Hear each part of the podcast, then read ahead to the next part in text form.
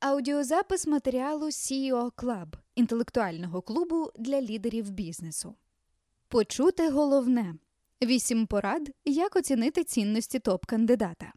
Авторка статті Катерина Осадчук, CEO it рекрутингової агенції Indigo Tech Recruiters. Ціна помилки при найманні топ-менеджера вкрай висока і може коштувати бізнесові самого бізнесу. Окрім досвіду, знань та навичок, цінності топ-кандидата це те, чому варто приділити особливу увагу при executive search. Адже це фундамент, від якого залежить і його модель поведінки, і способи досягнення цілей, і взаємини, які вибудовуватимуться в команді. А оскільки будь-який бізнес це насамперед проєкція цінностей та бачення власника, важливо окремо оцінити, чи резонують керівник та власник на ціннісному рівні, інакше нічого, окрім конфліктів, не світить. Як це зробити? Ось кілька порад. Перше. Визначте орієнтир. Основним критерієм при оцінюванні цінностей кандидатів на топ-позицію будуть корпоративні цінності, які зазвичай збігаються із цінностями власника, адже його бізнес це зазвичай його продовження. Отже, хто б не займався в компанії найманням, інхаус чи зовнішній рекрутер, HR, сам власник, насамперед варто чітко визначити, які цінності ми шукаємо у претендентах: наполегливість, повага досягнення, впливовість, командна робота, розвиток, справедливість, чесність, відповідальність. Маючи такий чек-ліст, простіше правильно побудувати структуру блоку, щоб оцінити цінності топ-кандидата на співбесіді та підготувати влучні запитання. Друге. Ставте правильні запитання. Найпростішим, але й найважливішим тут може бути елементарне прохання розповісти про себе. Головне уважно слухати і відзначати ті моменти, на яких акцентує увагу сам кандидат, особливо ті, у яких він робив певний вибір.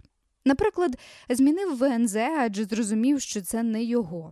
Пішов із компанії, місія якої перестала надихати, пережив звільнення після помилки і повернувся на ринок з новим досвідом тощо. Такими запитаннями можуть бути як ви зрозумієте, що успішно керуєте компанією, якщо ми запросимо вас на роботу? Які з наших цінностей вам близькі та чому? Хто або що найбільше вплинуло на ваш розвиток як професіонала та як особистості?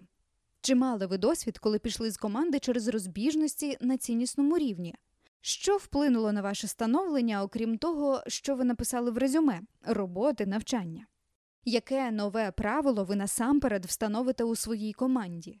Яким своїм досягненням ви особливо пишаєтеся?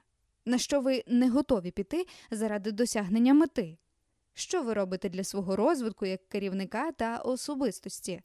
Що ви робите для розвитку команди? Від чого залежить успішна взаємодія власника та керівника бізнесу? Що допомагає вам почуватися щасливим? З якими людьми вам комфортно працювати та досягати цілей, що надає сенсу вашому життю, вашій роботі, що наповнює ваше життя, окрім роботи. Третє. Слухайте уважно. Можна поставити пряме запитання про те, які цінності близькі потенційному топ-менеджерові. Хтось відповість щиро і розгорнуто. До речі, це також важливий маркер, коли керівник є зрілою та усвідомленою людиною, розуміє свої життєві орієнтири та те, як важливо узгоджувати їх із компанією ще на етапі знайомства. А хтось видасть соціально очікувану відповідь. Краще дослухатися до того, що і як кандидат розповідає про свій досвід. Наприклад, коли йдеться про складний проєкт, згадує тільки про свої досягнення в ньому або зазначає, скільки зусиль доклала його команда. Якщо йдеться тільки про я, навряд чи згадана щойно цінність командна робота дійсно є важливою. У минулій невдачі звинувачує ринкову ситуацію недалекоглядного власника, некваліфікованих підлеглих або все-таки усвідомлює насамперед свій вплив як лідера. Із відповідей можна зробити деякі висновки щодо такої цінності топ-кандидата, як відповідальність. Четверте, найголосніші слова це вчинки. Загалом систему цінностей визначає не те, що людина говорить про це, а те, що вибирає. Тому дослідити саме вчинки управлінця найважливіше. Як він поводився у кризовій ситуації? Чи мав ресурс, щоб підтримати підлеглого після факапу? Чи має мужність ризикувати та брати відповідальність за роботу команди на себе як лідера? П'яте. Зважайте на минуле. Звичайно, ставку ми робимо на потенціал та не робимо поквапних висновків. Проте зважати на рекомендації з компанії, де раніше працював кандидат, також є сенс. Адже цінності це стала величина, яка не змінюється щотижня. Тому деякі цінності топ, ймовірно, вже яскраво проявив.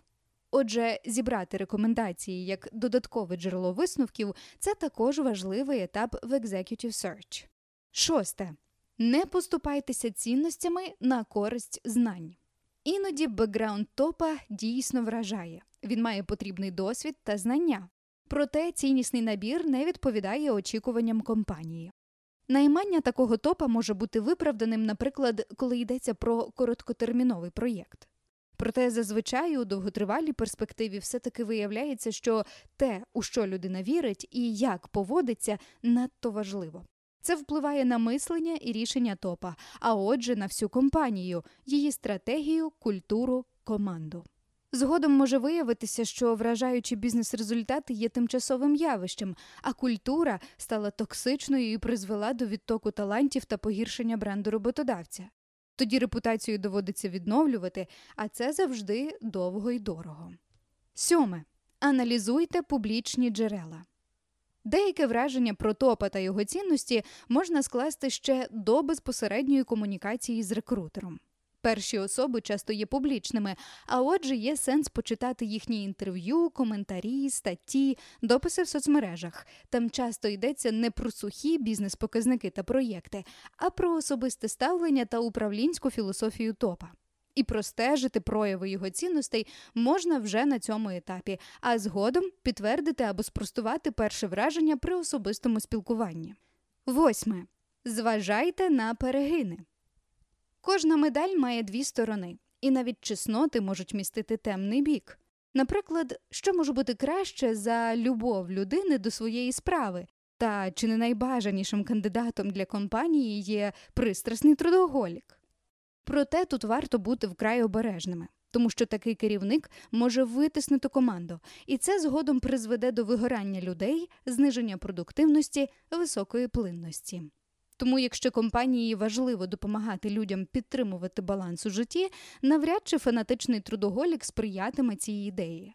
А чи зважаєте ви на цінності топ-кандидата, обираючи лідера команди? Та як саме це робите? Які запитання ставите, щоб почути головне?